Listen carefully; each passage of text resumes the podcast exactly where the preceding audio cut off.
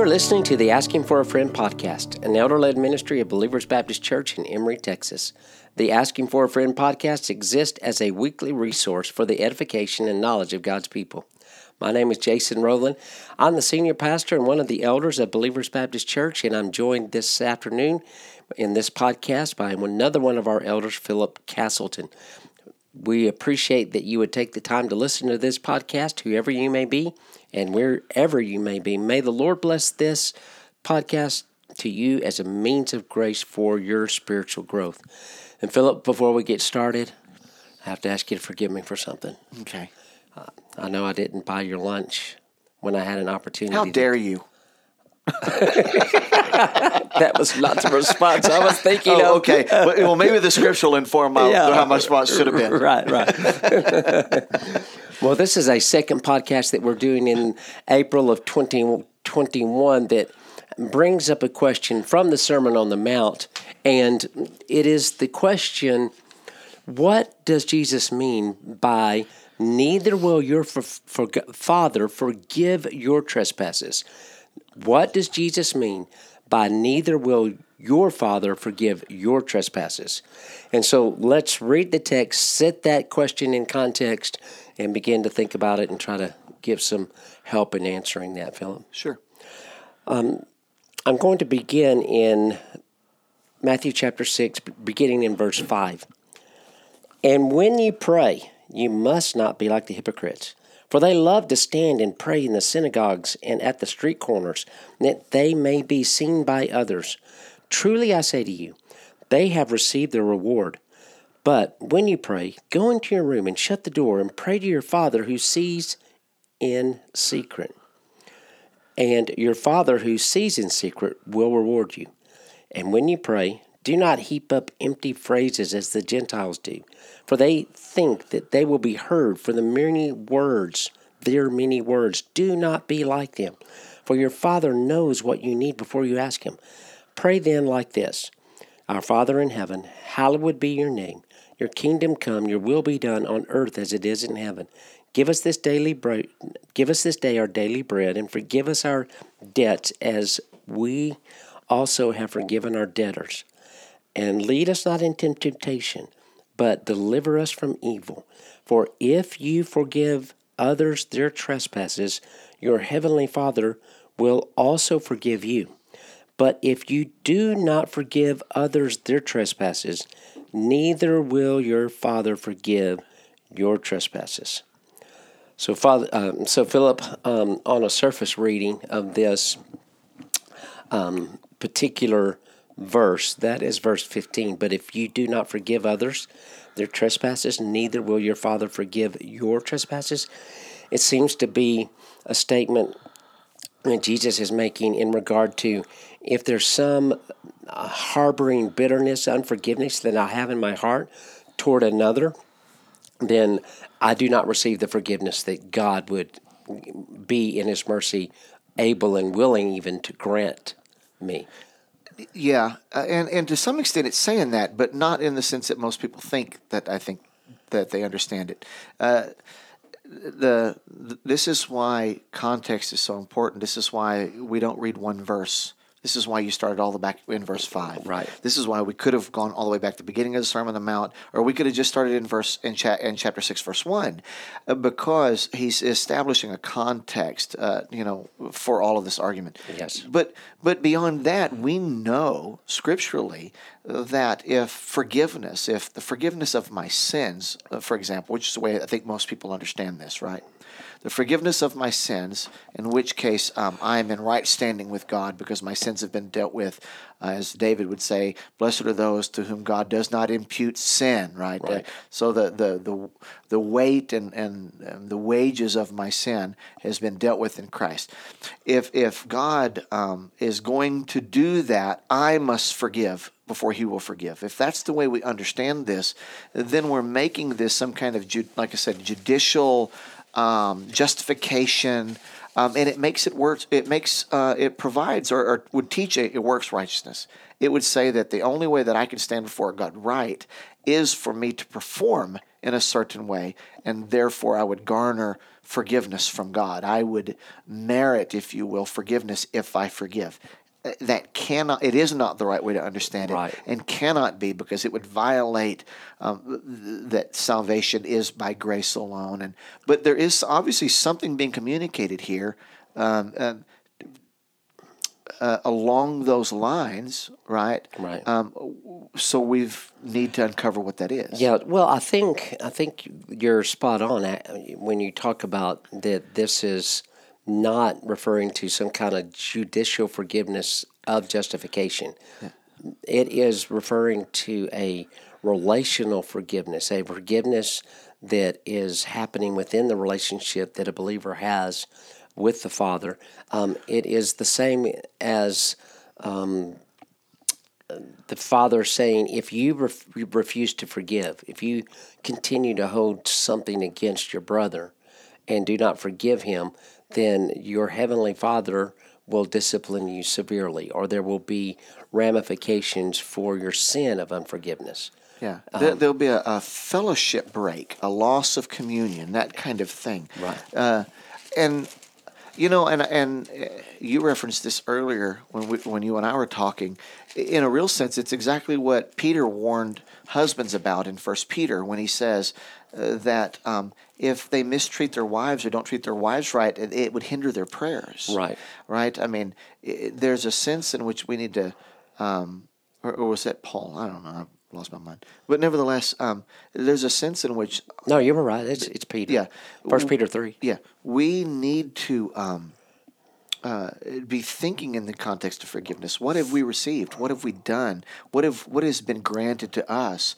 Um, and and what does that look like now And how I react or respond is probably a better word to my neighbor when um, when sinned against. Right, Right. right. So um, and there's even a maybe a bigger understanding in the sense that um, I, and I think this is definitely in the in the mix. If I've been forgiven, I'll be marked by Forgiveness. forgiveness. One who is f- forgiven much forgives. One who's loved much loves, right? This is the idea, I think.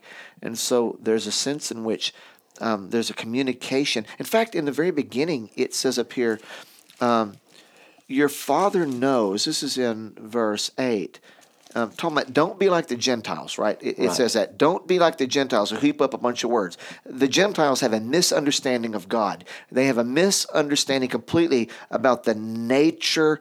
uh, They have an inadequate view of God, right? So they think if I stand up there and I and I say all these things that it'll either draw men's attention especially, but maybe it'll draw God's attention, right? He mm-hmm. says, don't be like them. Don't have an inadequate view of God. God knows what you need, it says, before you ask Him. And then you get down here, and verse 14 tells us what our primary need is forgiveness. Forgiveness. Right. Okay. We need forgiveness. Right. We need not only the judicial forgiveness you mentioned that, that, that leaves us in right standing with God, but if we truly love Him and we truly want Him and we truly desire, we have a new nature uh, uh, which uh, the new birth affords, then we're also going to want fellowship Right. ongoing fellowship. We're going to want to keep a short list with God. And I think the point being here that if if we don't recognize the grace that's been um, issued in us and it hasn't been evidenced by a new heart and a new way of thinking about those who offend us, then it may be true that we haven't been changed at all Right. right? Our greatest need is forgiveness. So if if our hearts and, and, and minds and everything and, and, and our relationship to God has been tempered, if you will, by mercy, shouldn't that be what we offer to others? Absolutely. And perhaps this parable will uh, give some clarity as we think about this.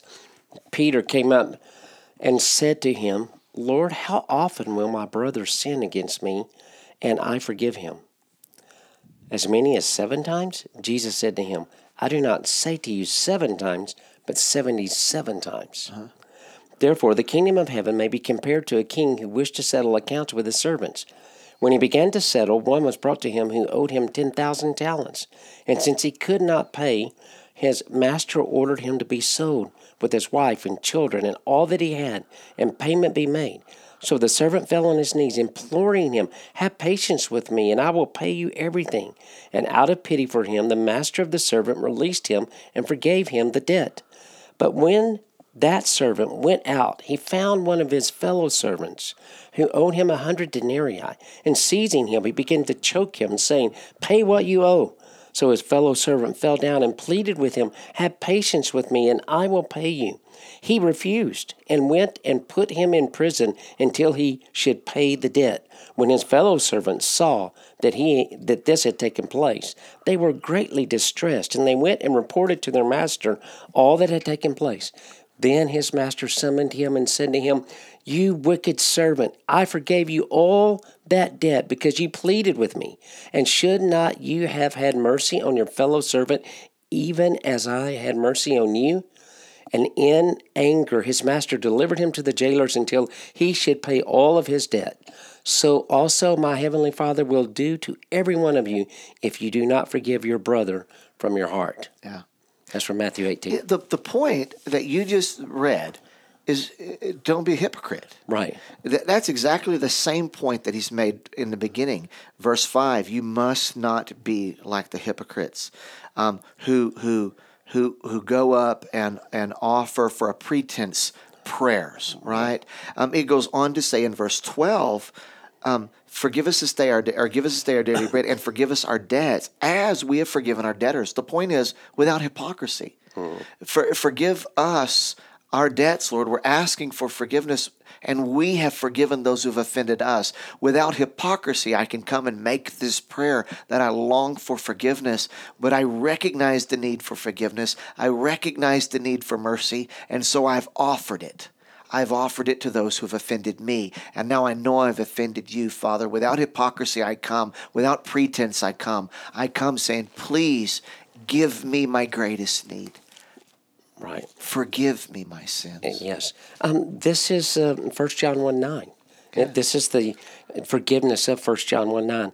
If we confess our sins, he is faithful and just to forgive us our sins and to cleanse us from all unrighteousness. That's our greatest need. That's what we need. Right. And that's what he's saying. Don't act with hypocrisy.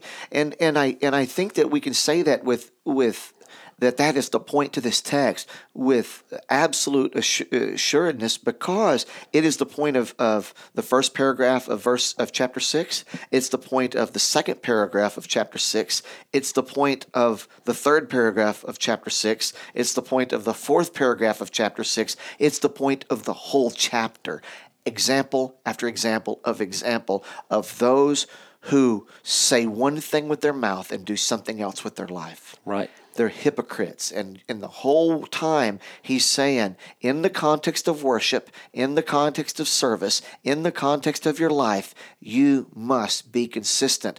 The words that come out of your mouth and the actions toward your neighbor, the actions toward your friend, the action toward your, your boss, your, your, your spouse, your whatever, they must be consistent with the claim of your mouth. Don't be hypocrites in your, in your piety. Don't be hypocrites in your service. This is the point he's making all the way through. Don't be even hypocritical with saying out of one side of your mouth that you know God will take care of you and then be anxious for everything. All right, this is the argument all the way through. Be consistent, recognize who God is, rest in Him. Right. So, what about Philip, the person who would say, uh, Well, I just don't know that I can forgive what was done to me. You don't understand. It, it is so bad. I would say that person probably has an inadequate view of grace and a, an inadequate understanding of their own sin. That I think is probably the biggest picture. Um, they they are they are they've defaulted in the area of, of God's holiness, and they've defaulted in the area of their own depravity. Um, people who who respond that way, uh, not i- i- in a reactionary sense, and then they, they move away. But the person who, who lives lives in that in that sphere, Constant. yeah, who says I'm not going to forgive because they have violated me too bad, they do not recognize how holy God is and how sinful they are. Right. That is the point that he's made here. You have uh, violated the premier right? The God of all heaven and earth. You have, uh, as as R.C. Sproul said, you have committed cosmic treason, right? And yet you don't even recognize it, and you're a little peon nothing, and you're going to hold against your neighbor Mm-hmm. you know, some kind of violation, you have no clue what it means to be extended grace. Right. Because you do not know how holy He is, nor how vile you are. Right. I would say that would probably be my response to the person who lives in that attitude. Right. And, and the text really hits, I would say, many believers because I, I think that there are many sincere believers who want to love God with all their heart. They want to be active and involved in the church. They want to be a consistent um, Christian and have continuity in their life with holiness. But they just have this one area that they were hurt their father, their mother, their sibling, their a boss. Somebody's hurt them and offended them in some way, and they just cannot let it go. And Go ahead. uh, and I, I think that th- at at the very best, um, perhaps at the very best, we need to think of the f- fact that this text helps us helps us to realize that as you re- referenced earlier, First Peter chapter three, verse seven, in regard to husbands not loving their wives as Christ loved the church, or not loving them um, and living with them in an understanding way, uh, their prayers are hindered. That's what Peter says. Their prayers are hindered. The same would be here. Yeah. Um, their prayer for their own forgiveness. Um, they might recognize their own sin in some regard, um, attitudes or motives or actions, um, but yet they just have this unforgiveness. Well, and but I- and uh, going back, this actually follows a discourse, and we've dealt with it in a previous podcast, but a discourse on personal rights. Yes. The reason people are unwilling to forgive is because they're unwilling to give up what they perceive as personal rights. Mm-hmm. They hold on That's to their right. pride. They hold on to their time. They hold on to their possessions. They hold on to whatever. They value those things. They they believe about those things that they're their own. That somehow they're entitled.